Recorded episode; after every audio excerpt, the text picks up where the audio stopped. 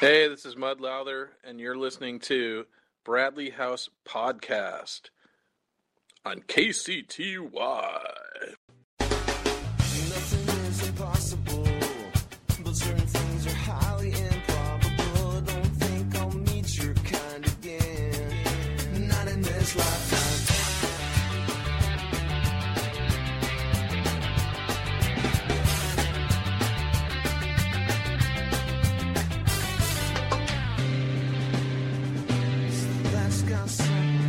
Hey guys, come on in, grab a seat, make yourself at home, as you should when you're a guest in Bradley's house. I am your co host, Jared Orr. She is the executive director of the Noel Family Foundation, and our host, Ms. Kelly Noel. Kelly, how are you tonight? I'm doing fantastic. I'm so excited about this episode that we have tonight. It's really, really special for a lot of reasons, and I'm I'm anxious to get started. I am so excited as well. And this is one that uh, we've worked on for quite a while here. Now, Kelly, typically people are used to you and I kind of steering the ship here a little bit, but we're going to take a little bit of a different turn on this episode for all of our listeners. Kelly, what do we got going on? Well, this is super special for us because our we mention our producer Anna every now and then. She is wonderful and absolutely the backbone of this podcast. She's the one that makes it happen, gets it all out there, gets everybody sounding good. She's also your fiance and I absolutely adore her. So I know how important she is to the podcast and how important she is to you and I.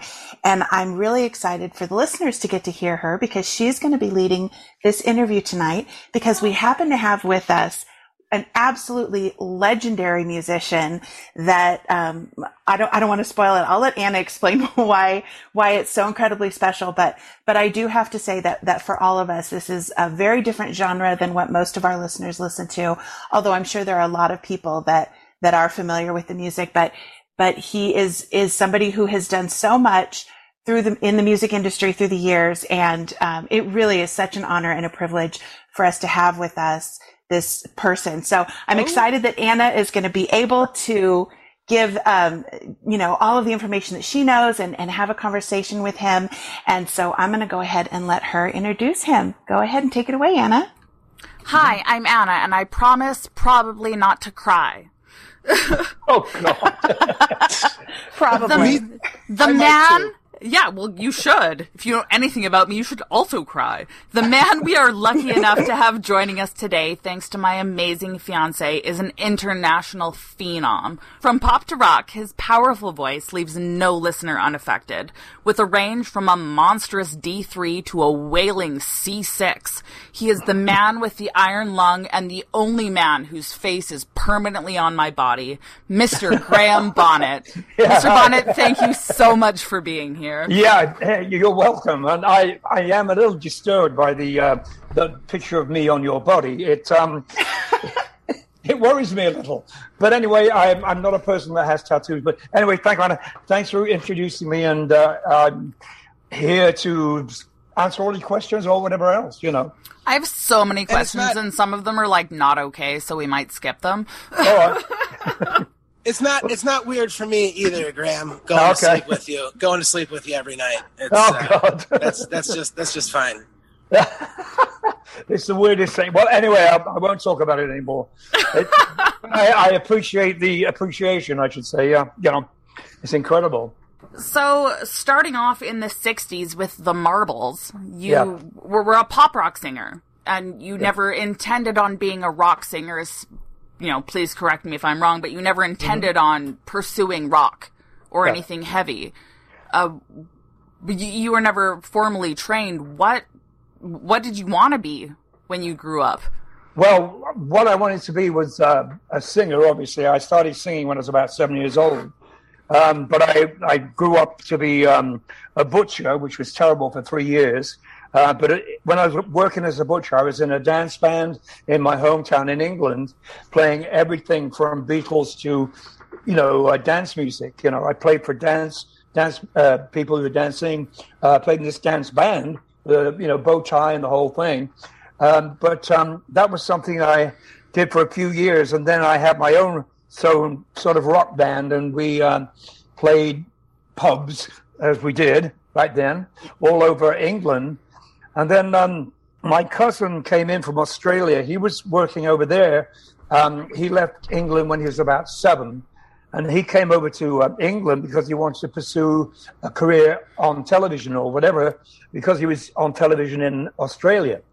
And over there, he worked with um, some guys called the Bee Gees, and I used to get their demos sent over to me from my from my cousin, and I would listen to this group called the Bee Gees, who I thought were very much like the Beatles.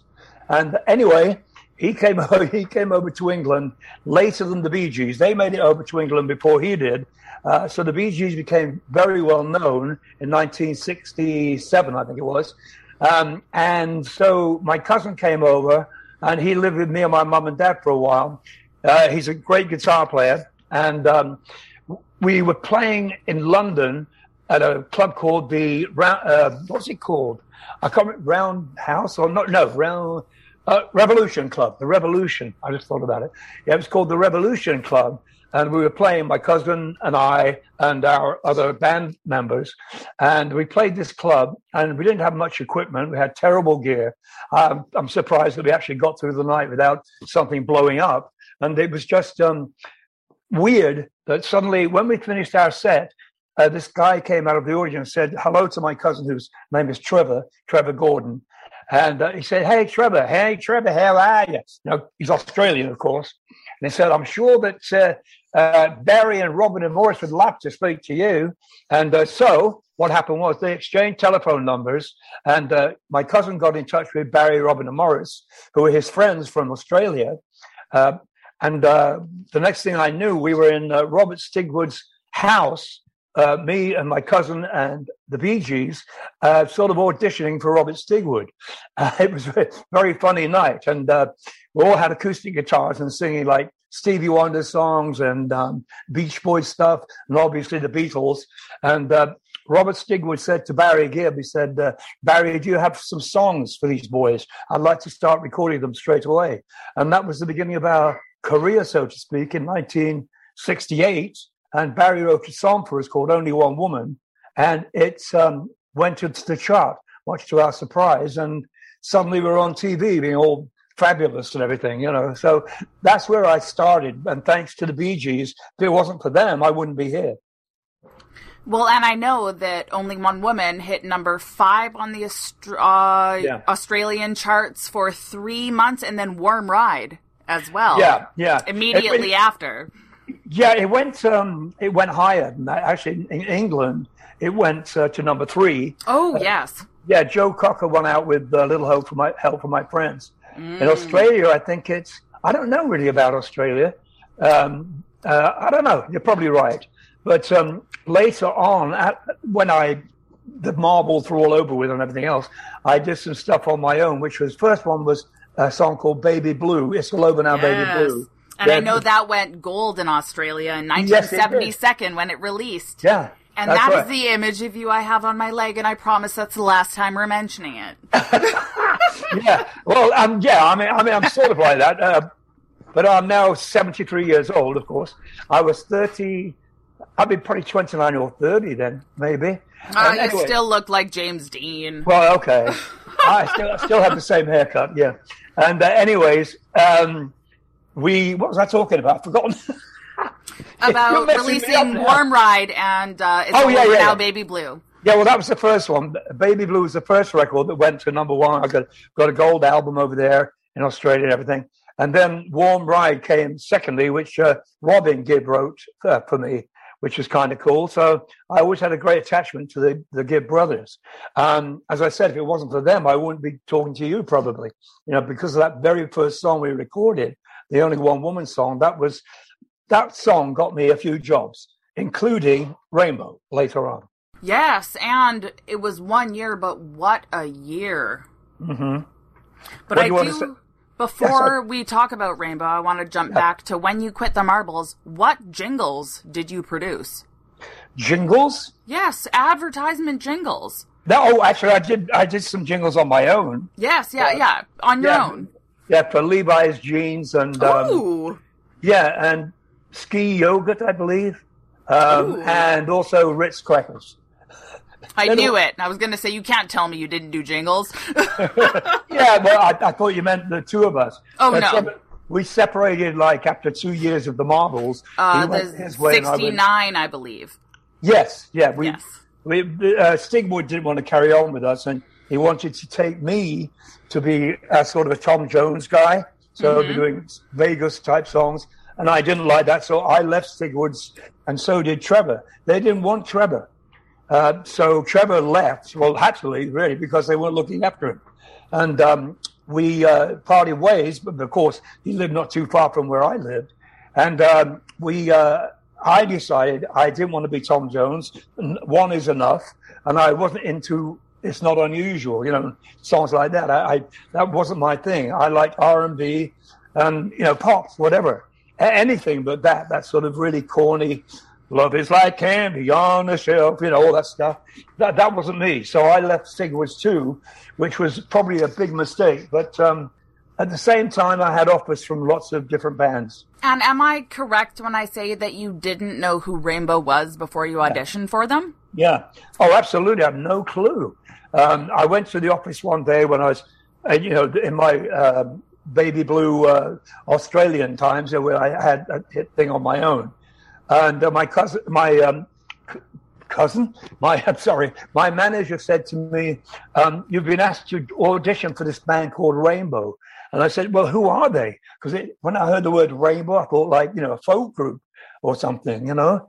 And uh, no, he uh, he told me that uh, Ritchie Blackmore was a guitar player, Roger Glover was the bass player, etc. Said ba- basically it's kind of like Deep Purple, but a new version of. And um, I got what I had to do was go buy the Rainbow Records and listen to what kind of music it was because they gave me an audition piece to um, to learn, which is a song called Mistreated. And uh, so I learned that, and I went over to Switzerland and auditioned for uh, Rainbow in this um, sort of castle place. And uh, that's, I knew nothing about it. I had no idea what the music was like until I heard the old uh, albums, which uh, Ronnie Dio was, was on, you know. So it was a bit of an interesting trip because I thought, well, I, this is not really me. This is not what I want to do. But anyway, my manager said, you better go because he could see money coming in for himself, I think. And also the the Rainbow track since you've been gone that you're famous and infamous for, shall we say, is actually a cover of the 1976 song by Russ Ballard, which a lot of Yeah. people don't realize. People just Yeah. think, "Oh, you know, Rainbow did it." I know. And that's it. Yeah, but there were there were actually a few versions of that after Russ's. Uh, Yes. One by a, girl band called Clout. Yes, and I know uh, Dr. May, Brian May Yeah, did a cover of it. Yeah, yeah, he did it later. yeah, and uh, which is not. There's only one version of that song, I know. and it's yours. So You know, uh, Russ Ballard will tell you that too himself. He, Oh, I- good.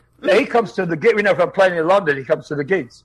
You know, I mean, he wants to, yeah. I mean, he's a great guy. I've known him for years, and uh, I've been in touch with him oh, a few months ago to see if he had a new song for our album. You know, but he doesn't have anything right now that would be suitable. He said, but he said he has an idea for a song that somebody else covered, but we could do it too. And he said we would do a better version. Anyway, I, I'm not quite sure what it's called, but I think Bruce Dickinson did a version of this other song. I don't know what And- he did.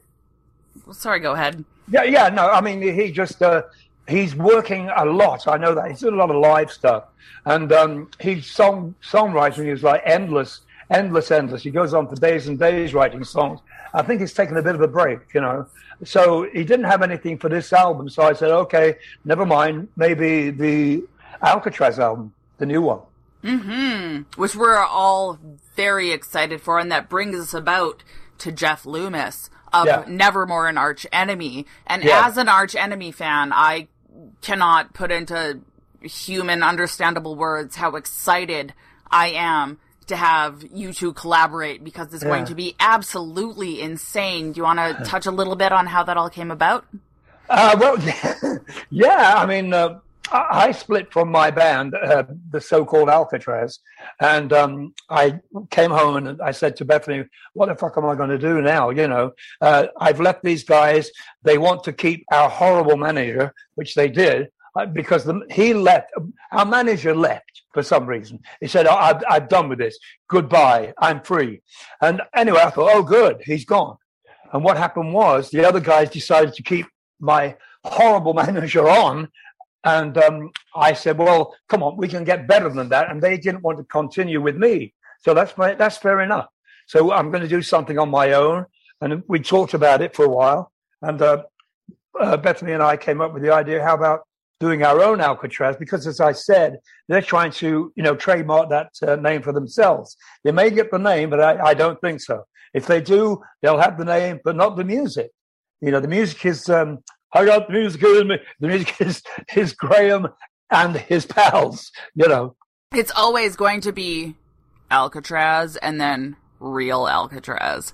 Anyone, and for the rest of time, for the rest of years, this podcast is up and to the public. Just know that there is, I mean, like amateur Alcatrazz, and then there's Graham Bonnet Alcatrazz. So. Oh.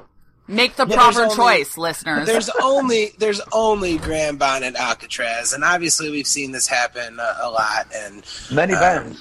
You know, With- Pink Floyd, Pink Floyd has two Yeah, touring, yeah, uh, yeah. two touring. Ratt, Great And, White. uh, Yeah, And the fact of the matter is, is that the fans are going to choose to, you know, spend the money on the one that counts, and and that's the one with you, Graham. And yeah. uh, a lot of times, you know, bands try to try to redo it or recapture the magic, and it's just less than when you don't have the original. Yeah.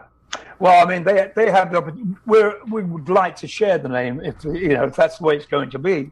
It'll be Graham Graham's Alcatrazz and uh, whatever they want to call their Alcatrazz. But they'd need the name to get them uh, some kind of you know listening power or whatever because. Um, there's nobody in the band that um, was featured except for me, the guitar player, Yngwie Malmsteen, Steve Vai, and Danny Johnson. We were the mainstay of that of those bands. We wrote all the songs, and that was the sound of Alcatrazz. You know, uh, when Yngwie came along, he was perfect. And then when Yngwie went off to do a solo career, in comes Steve Vai, perfect again. And then he, he got a better job, and, and then uh, Danny Johnson. But now he's got he got a better job too with Steppenwolf. So he went on tour with Steppenwolf for a million years. But Danny was very much a blues player.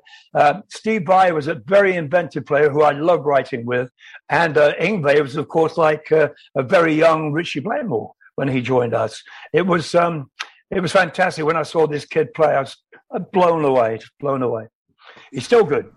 Uh, It's it's amazing. In fact, um, when I was probably about fourteen or fifteen, and I really started getting into music, like like Yeah. really. And my dad was a musician, so music was always a big part of our life growing up. And um, you know, I started getting into the Jeff Becks and the Eric Claptons, Yeah. and the and uh, my dad actually said the one day he said, "Here, have a seat." And he put in a, uh, a he had a, a Yngwie, um, one of his solo albums, Yeah, and uh, I was just like, "What the fuck is Yeah, this?" yeah, yeah. Like, oh my god! So, uh, some of these guitar players that you're mentioning that you've had a chance to play with, like these are all time greats.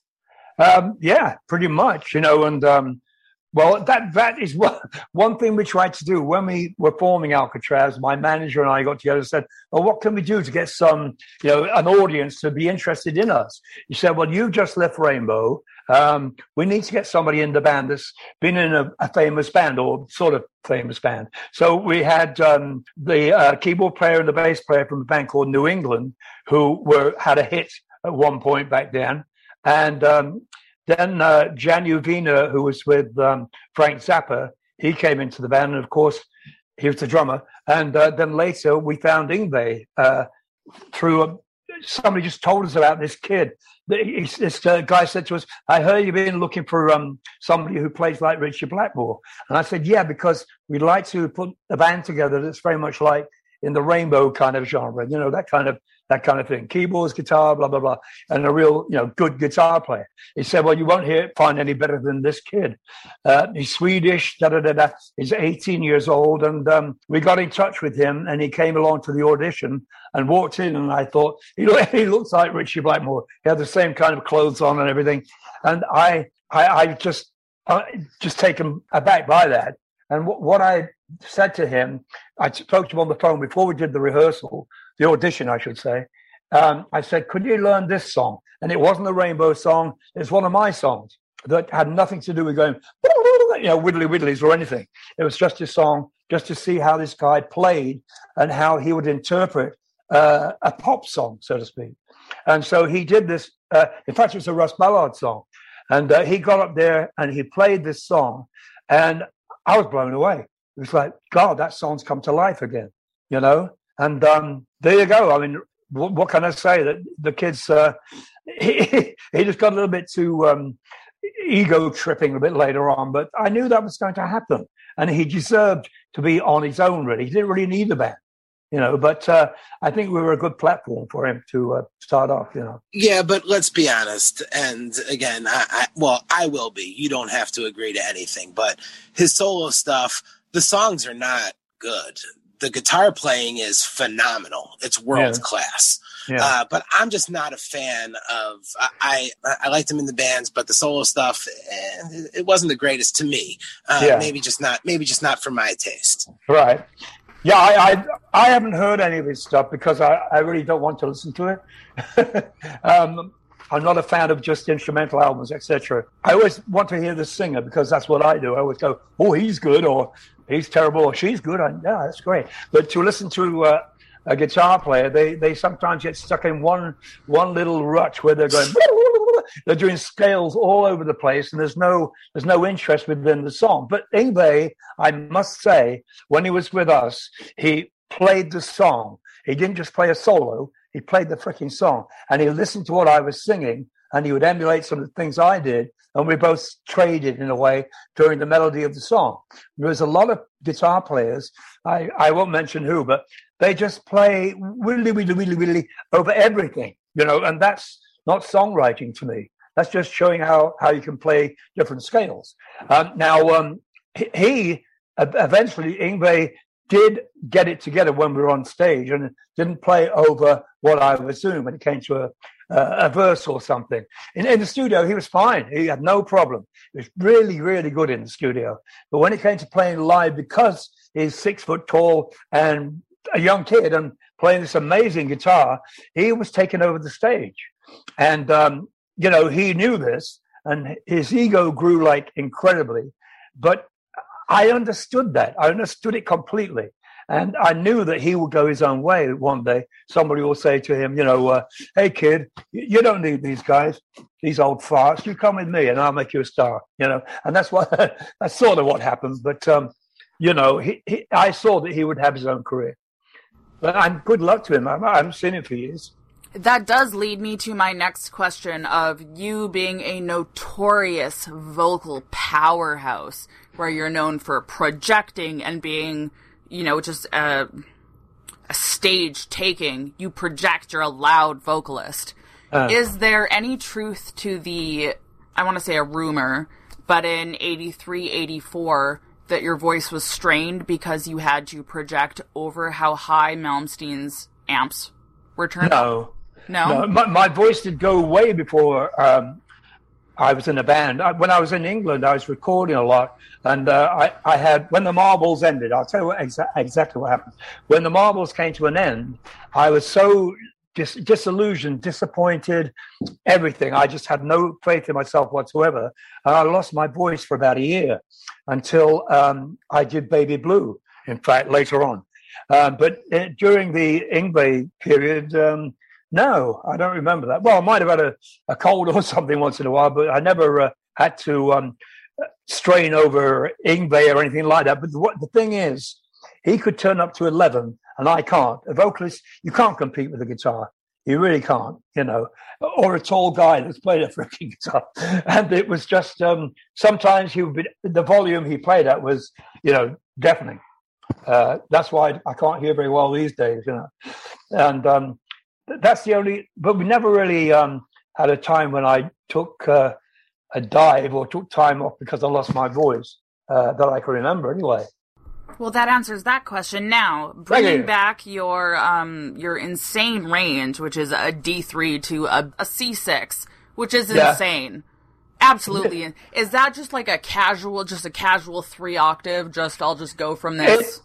Do you know something? It, it depends what day, you know, if the wind's blowing in the right way, the right direction on the day, you know. Some, sometimes those notes come out and I go, where the fuck did that come from? You know, and uh, I'll hear the guys in the control room go, "Oh, I'll keep that bit." I say, "Yeah, but it wasn't. Oh, do it again, then. Okay, I'll do it again." Oh no, you know. And um, I remember I was singing fucking when I was with Impellitteri, another band I was with. I was singing really. I was singing a high G above top C, which is like ridiculous. You know, it's like. "Ah!" You know, it's up, up there, but with real voice. You know what I mean?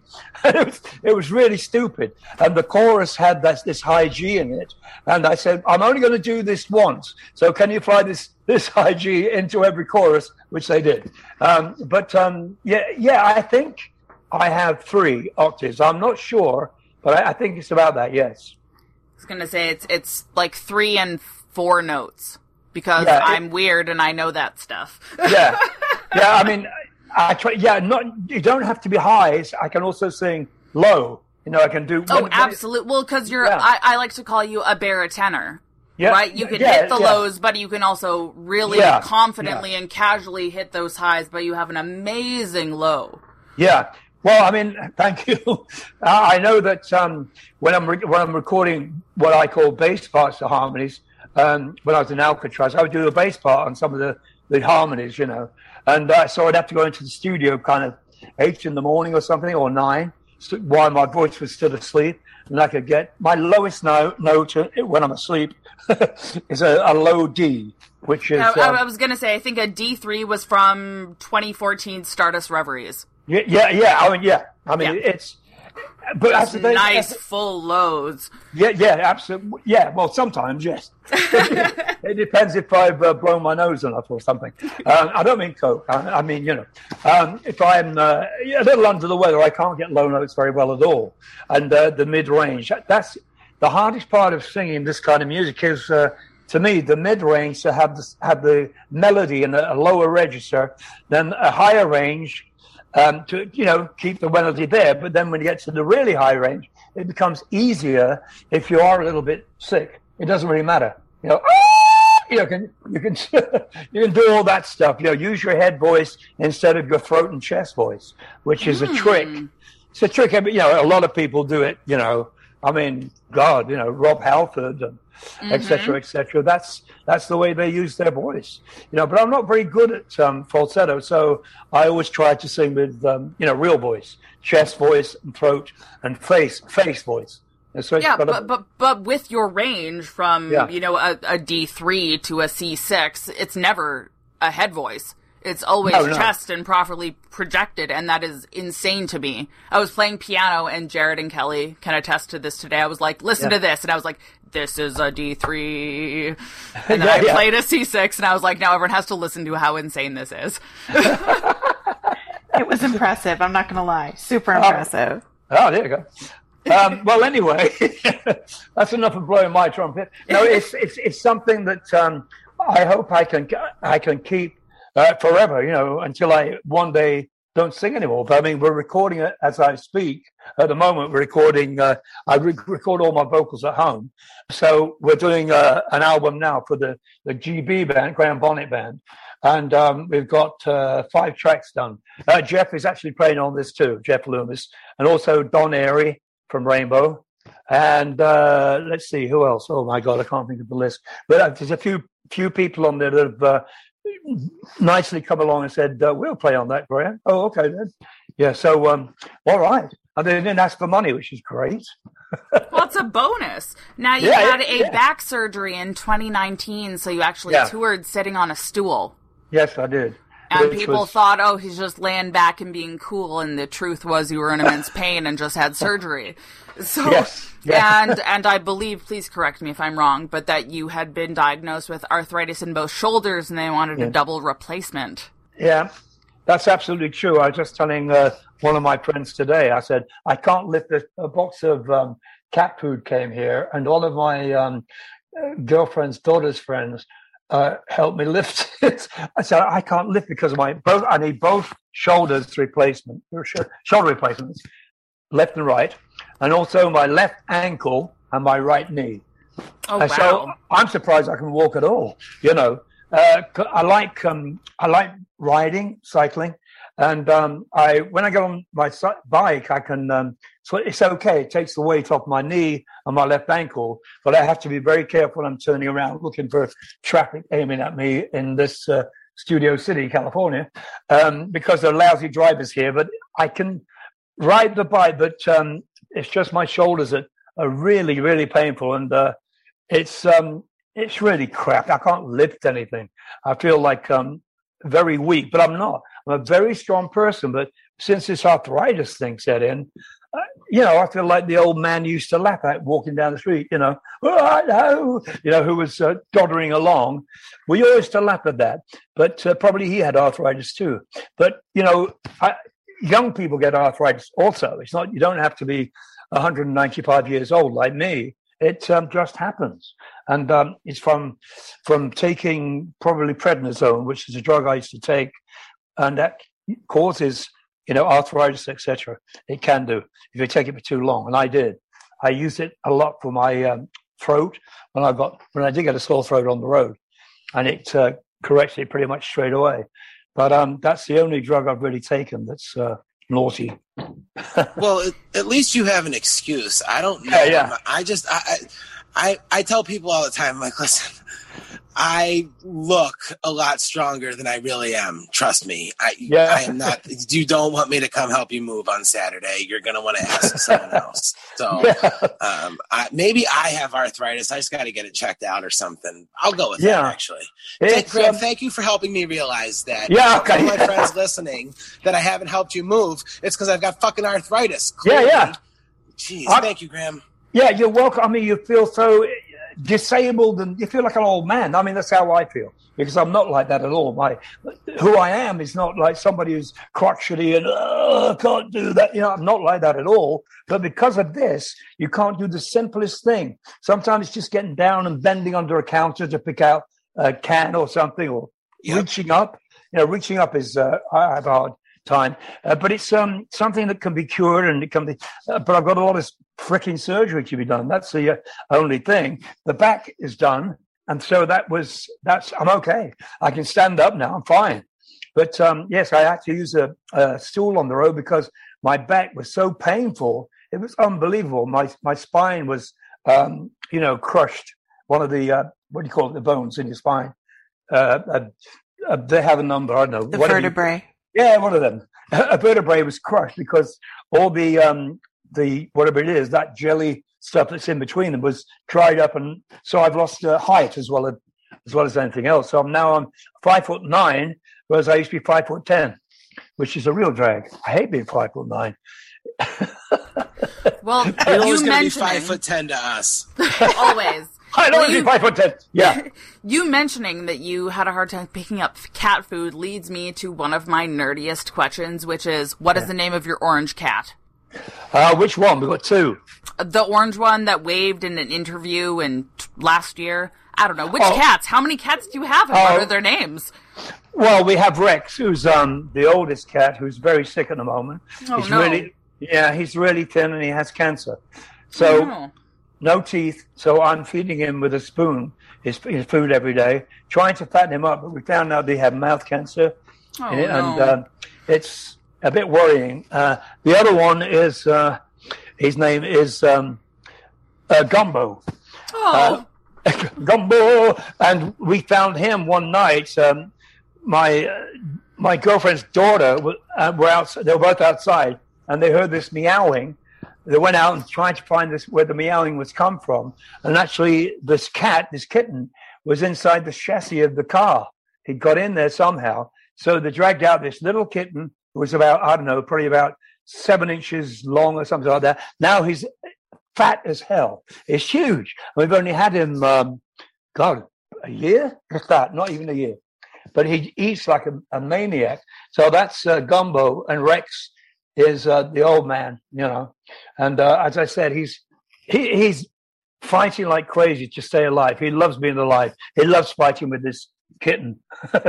Tells him off, you know, when he comes to have a taste of his food. But it's um, it's it's very upsetting because um, well, we all know what it's like to have an animal. They become your child, sort of thing. We all do the same thing, and to have a child look so, you know, worn and thin, and I don't know if he is sad, but he's obviously in a little bit of pain. it's um, heartbreaking. I've, I've lost a lot of Absolutely. animals. Yeah, yeah. I mean, we, we all we all have our dogs and cats and whatever. And I always used to say to myself, you know, well, I'm not going to have another dog or another. I, I always get dogs. I'm not going to have another dog. And then, of course, I did. I got another damn dog um, because it's like uh, I don't want anything to be a replacement for somebody I'd lost. Absolutely. who- Yeah, it's weird, isn't it? But you sort of get over that and go, okay, well, I'm sure that he wouldn't like me to be miserable like I am.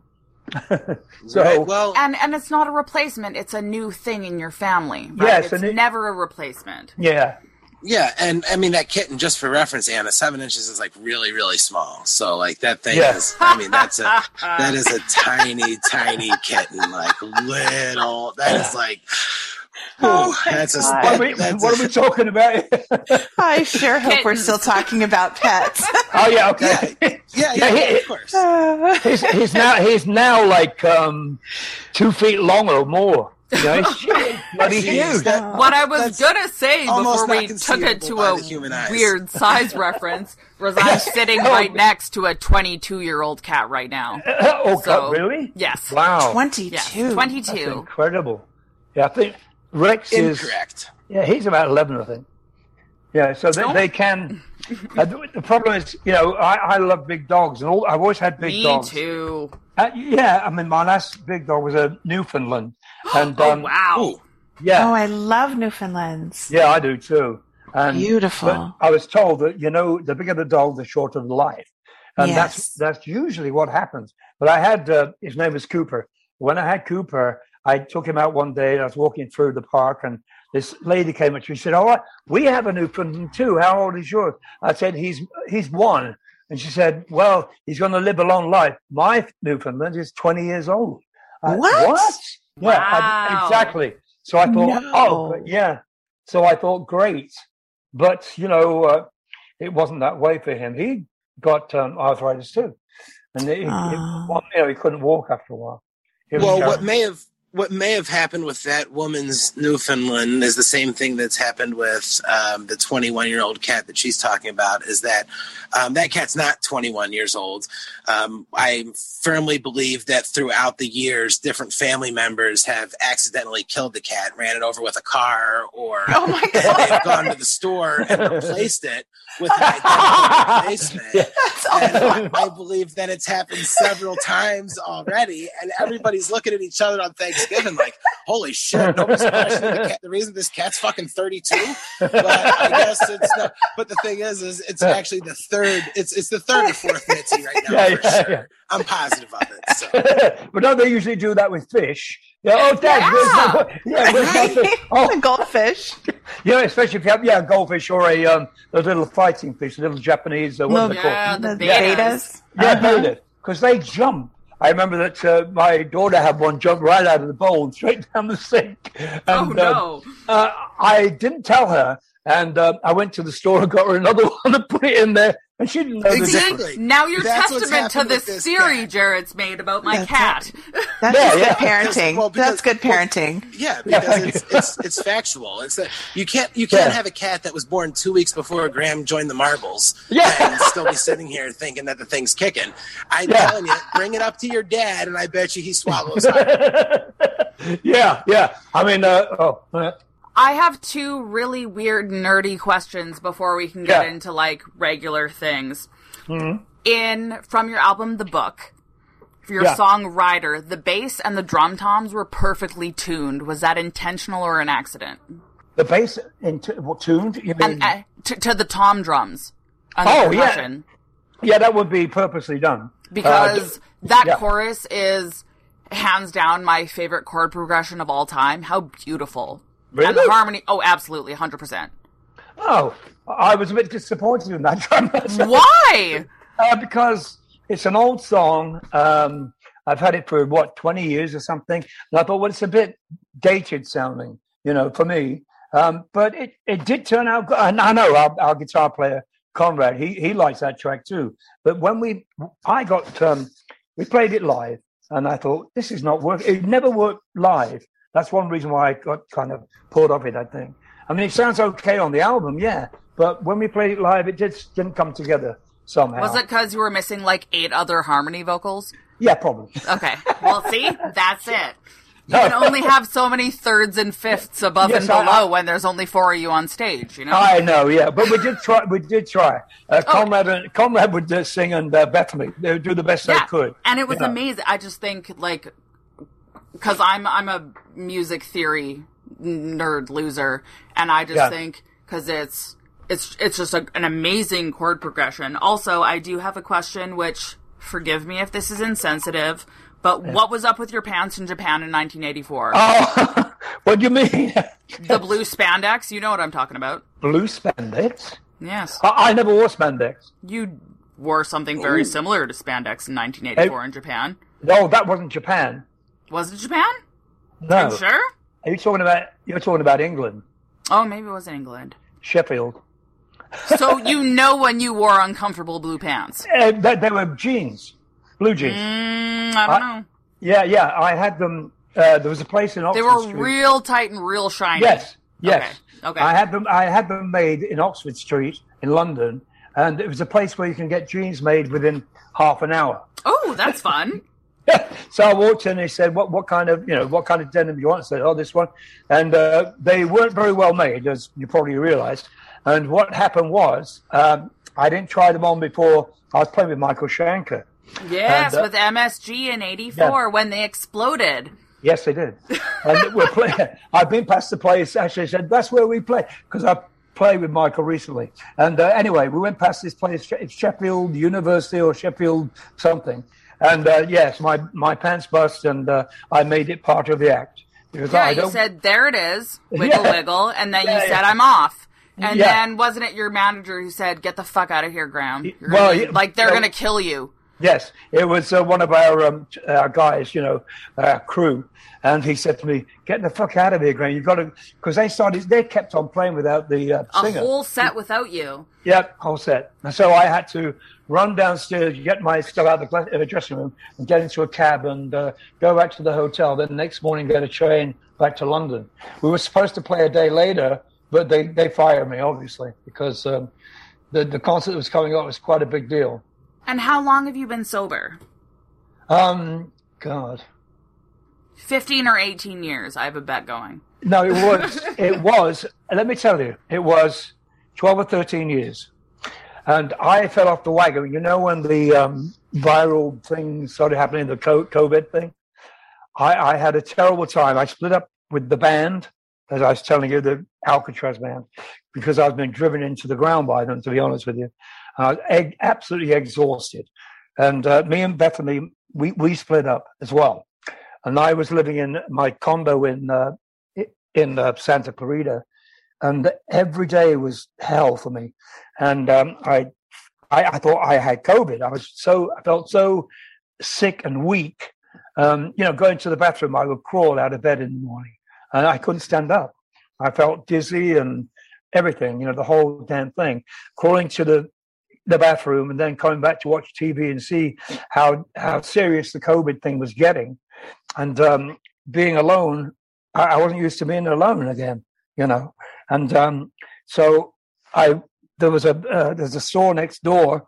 I walked there and I bought myself uh, some liquor and got shit faced and uh, went to bed and did that for a few days until um, uh, Bethany said to me, "You better get yourself straightened out."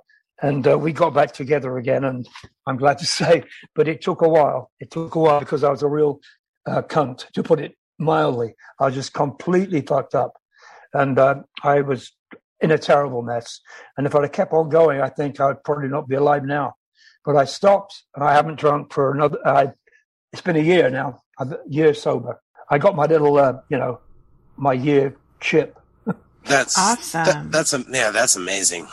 It was it's horrible, but to, you know, it's so easy. I, I didn't think I would ever, ever drink again, not in a billion years. But what what happened was so so much that went wrong with with my my girlfriend, the band, the everything, this virus. I, I was just like, what the fuck is happening? It was like somebody just put their foot down me and tried to squish me. You know, I felt heavy and laden down. And um, th- my body became like that. I was just crawling around the apartment. It, and then just laying on the bed and watching TV constantly until it was time to go and get another bottle of whiskey, you know. Mm. But it, it's um, you can never say it won't happen again. I hope it never happens again because I never craved um, a drink at all, at all. And um, this, when this happened, it was like I've got to do something to take this pain away. And that was the only thing that did it. So I could drink and drink until I got really tired and fell asleep and didn't have to think at all. You know? Thank you so much for mentioning that, Graham, because I think a lot of people experienced a similar thing during Yeah. the shutdown and the pandemic. yeah. And so it's so relatable to be able to hear what you're saying. And, Yeah. um, and so I appreciate your, your honesty and openness about that. It really has, you know, it's been a difficult time for a lot of people, especially Mm. people that struggle with, with addiction of any kind, whether it's Mhm. drugs or alcohol or shopping or sex or whatever, you know, I Yeah. mean, those are the things that, that we turn to when, when things are difficult. And, Yep. um, and I'm sorry that that happened with you, but I appreciate you bringing it up because I like for people to see that, um, addiction is no respecter of persons. You know, No. it can be anybody. And, and, you know, kudos to you for getting back on track. That's, that's incredibly strong of you. And, and that's amazing. Yeah, well, well thank you. I mean, uh, it it's um, messed up my my sex life almost, uh, but it, it just I we haven't been into it for just over a, just over a year, Yeah. and um, I mean I don't really have to tell you all this, but but it uh, made me scared of uh, being into it again. You know, sure. it, but why I don't know. Uh, it's it's uh, it's fear of fear. You know, I'm I'm scared of everything. I used to, well, I used to be. I'm I'm okay now. I think I'm slowly coming back, but it's been very strange not to be intimate with your partner that I've known for eight years. You know, we've been together a long time, and um, you know, it's um, it's bloody awful. I, your mindset changes once you once you sort of get um, sober again. You realize how clear the world is and everything. You think, um, Mm. I'm going to screw up. If I do this, I'm going to screw up. You know, that's what I, it, I I'm sort of, I, it's like, you know, to do it, so to speak. It, am I going to be the same or am I going to mess it up? You know, I won't, be, won't be as sexy as I used to be. oh, I- I, I'm imagine that's yeah, but, it's, but a lot of people told me they've had the same thing right. an anxiety of uh, being intimate. Sure. Yeah. And I, again, I think that's something that's pretty universal. Yeah. And, uh, you know, a lot of people deal with. Well, I just have to say, I have absolutely loved this show because it's given me an opportunity to, um, obviously, you know, we're so thrilled to have you on. You genuinely are a true legend. And I, I can't thank you enough for taking the time to speak with Oh. us. And, and again, as you know, it's been such a thrill for Anna, our producer, but, um, but for all of us here and also for our listeners, I just want to say thank you very much for spending this time with Ah, us. you're very welcome anytime, anytime. It, it was amazing. Now, Graham, before we uh, before we let you go, where can fans uh, find you? Uh, Facebook, Instagrams, websites. Uh, is there any upcoming concerts you want to promote? A website where somebody can buy a T-shirt or a CD? Anything at all that you want to let everyone know about where they can find you? This is the time. Yeah. Hang on. That for me? It's a Graham Bonnet um, site, and I can't think what it is. That's okay. We'll edit all of this out. There's a Graham Bonnet site, and there's a there's an Alcatrazz site too, but I'm I don't want anything to do with that anymore. I was Uh, just gonna say we're not promoting the Alcatrazz site No. because I looked at it and I know what's up. Yeah, So, I mean they, they've got another singer, but uh, you'll you- find me. Just uh, you know, type in fucking Graham Bonnet, and you'll find some kind of site or other where Oh my god, that's the best answer we've ever gotten on this show. We don't Yeah. even need the real answer. I like that one right there. So uh, he is Graham Bonnet on Facebook, but other than that, uh, pop Yeah. open your Google machine and type in fucking Graham Bonnet, and you'll find. yeah, it. fucking no, no fucking Graham. We're back to that again. Oh Good man, grief. It- listen, it gets out of hand on this show a little bit. So uh, Oh, yeah. I, I know, I know for myself, it was uh, it was amazing to have a, a music legend on. Uh, you know, Kelly and Oh, myself are, are both Uh, huge music fans. So to have somebody on that's been able to do the things that you've done throughout the years is uh, is a treat for us. But uh, I, I really thank you for for doing it and, and coming on and, and letting Anna answer some questions and have some fun with you as well. Uh, Jared, you're very welcome, and I've said anytime. And I didn't cry once. Now did you Yay! I? Oh no, I did. Oh my god! Oh good! Woo! Look at us! glad- Look at us I'm doing so well, both of us. yeah, yeah. Well, I'd like, I'd like, to, I'd love to talk to you all again. It'd be great. Yeah, I can tell you absolutely. what- when we get when you get that new album rocking Yeah. and rolling, you can, you're going to come on and uh, and promote it. We we Yeah. really look forward to that. Oh, that would be Yeah, fabulous. yes, I will do that. Absolutely. Thank you. that was amazing, Anna. I I think you might have just taken my job. I don't know if I'll be back next week. It I think be- she it might- took my might be you two job. now. I was thinking Did you she- too.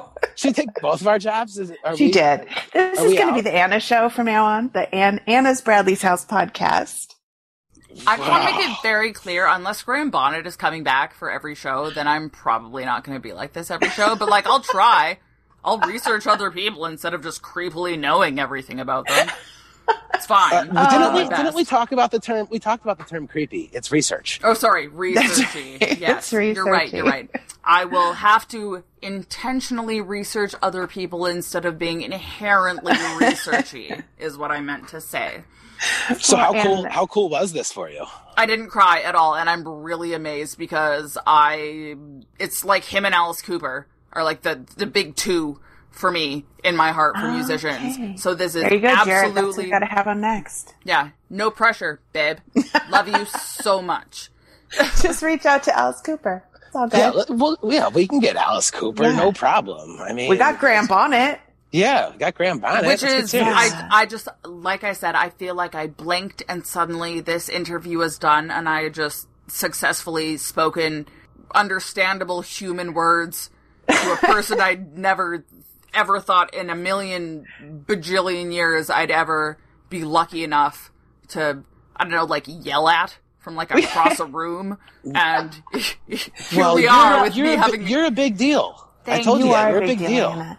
And I have to say, you could not have chosen a better person to have tattooed on your body because he is wonderful. Isn't he fantastic? Yes. What a I mean, stand-up guy! Yeah, besides how clearly talented he is from his music, just so great to see that he's a genuinely nice guy and super fun to talk with and so humble and yet so personable. And I, I was very impressed. I was just very excited, and once again, just self high five. I didn't cry, so You well, did you you deserve it. You you did Thank you did you. amazing. So, in fact, in fact, I already know Kelly. Don't even think. But Kelly's like, man, I can take a few sick days now, maybe. and I'm just Next gonna. time I'm I just, can't make it, I'll I'm be just like, calling Anna's to got the this. yeah, I'm just calling to the bullpen. No, we we need you. So, uh, but mean, it was. It I'm was up for it. But cool- it better be pretty impressive. Just saying. Well, you know, listen, I th- there's only there's only one Graham Bonnet, and I knew that this was only going to happen one time, so I'm happy that Anna's- it did happen. Anna's strictly about the legends. That's It's it. true. Those only the ones. Yeah. and She's thank our, our you. legend I just want to take a second to say thank you so much, Jared, for making this happen. Because not only is he, you know, an amazing example of someone who's recovered and gone through hardship, so Hmm. you know, to, to provide an example for the reason why we need Bradley's house, but also Yeah. because I'm a huge fucking fan and this was fucking insane. So He only talked s- to me. He only talked to me because I know Kelly, so you should thank her. Oh wait, Not you, true. You None of don't mean true. that he didn't talk to you because I already sent him a picture of your young, was twenty eight year old at the time girlfriend's tattoo of his face on her leg. Hmm?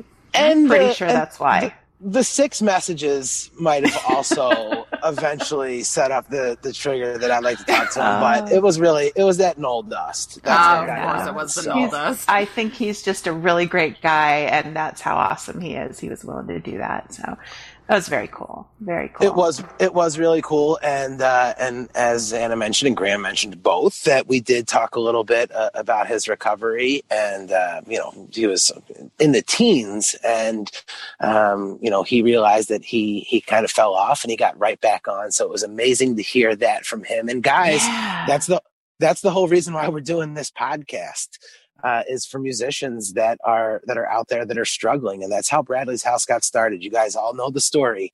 And uh, it hasn't changed. We still need all the help that we can get. Uh, and there's a ton of ways that you guys can get involved. Uh, kelly what are some ways that some listeners can help out the Nowell family foundation to get closer to the goal? You know, I think it's important for everybody to understand that we do have a ways to go to get to our goal. And, you know, we've been at this for a while, but it, we started so grassroots that it's really just starting to gain momentum now. And by the time we get to our goal and can open the house, we'll still need to keep raising money, but hopefully we'll be able to tap into some grants and that kind of thing. But I just want to thank everybody who's given so far to something that's totally unproven. They're just doing it out of um, you know, faith in, in our family and in, in what we're doing and out of their love for Bradley and Sublime. And, um, so we're just so incredibly grateful for everybody being on this journey with us. The easiest way to donate or to check out our website is to go to our link tree, which is linktr.ee slash Nowell Foundation. And that will get, take you to links for our website and every single way that you can donate and all that kind of stuff. Um, but once again, thank you to everybody who has donated and everybody who is currently donating and um, buying the merchandise and tuning into the podcast and liking and subscribing and all that. Every single thing makes a huge difference. So from my family to you, thank you so much. Now, of course, we end every single episode with a tune. Now, usually we pick out an awesome tune from the house that Bradley built. You guys can find that compilation at law-records.com. You can hear the music on YouTube at Law Records page. Of course, you can also hear the songs and catch all of our previous guests in the archives at the Bradley's House YouTube page. I am at Jared Orr 222. She is at the Nowell Family Foundation. You can always reach Kelly at any of the Nowell Family Foundation social media pages. Um, we are out of time, but what are we going to play for a song today, Anna? It's not from the house that Bradley built, even though that is an amazing album, but from the album The Book. We have one of my favorite songs, which is apparently a disappointment to Mr. Graham Bonnet, but it's fine. It's one of my favorites. We have the song Rider.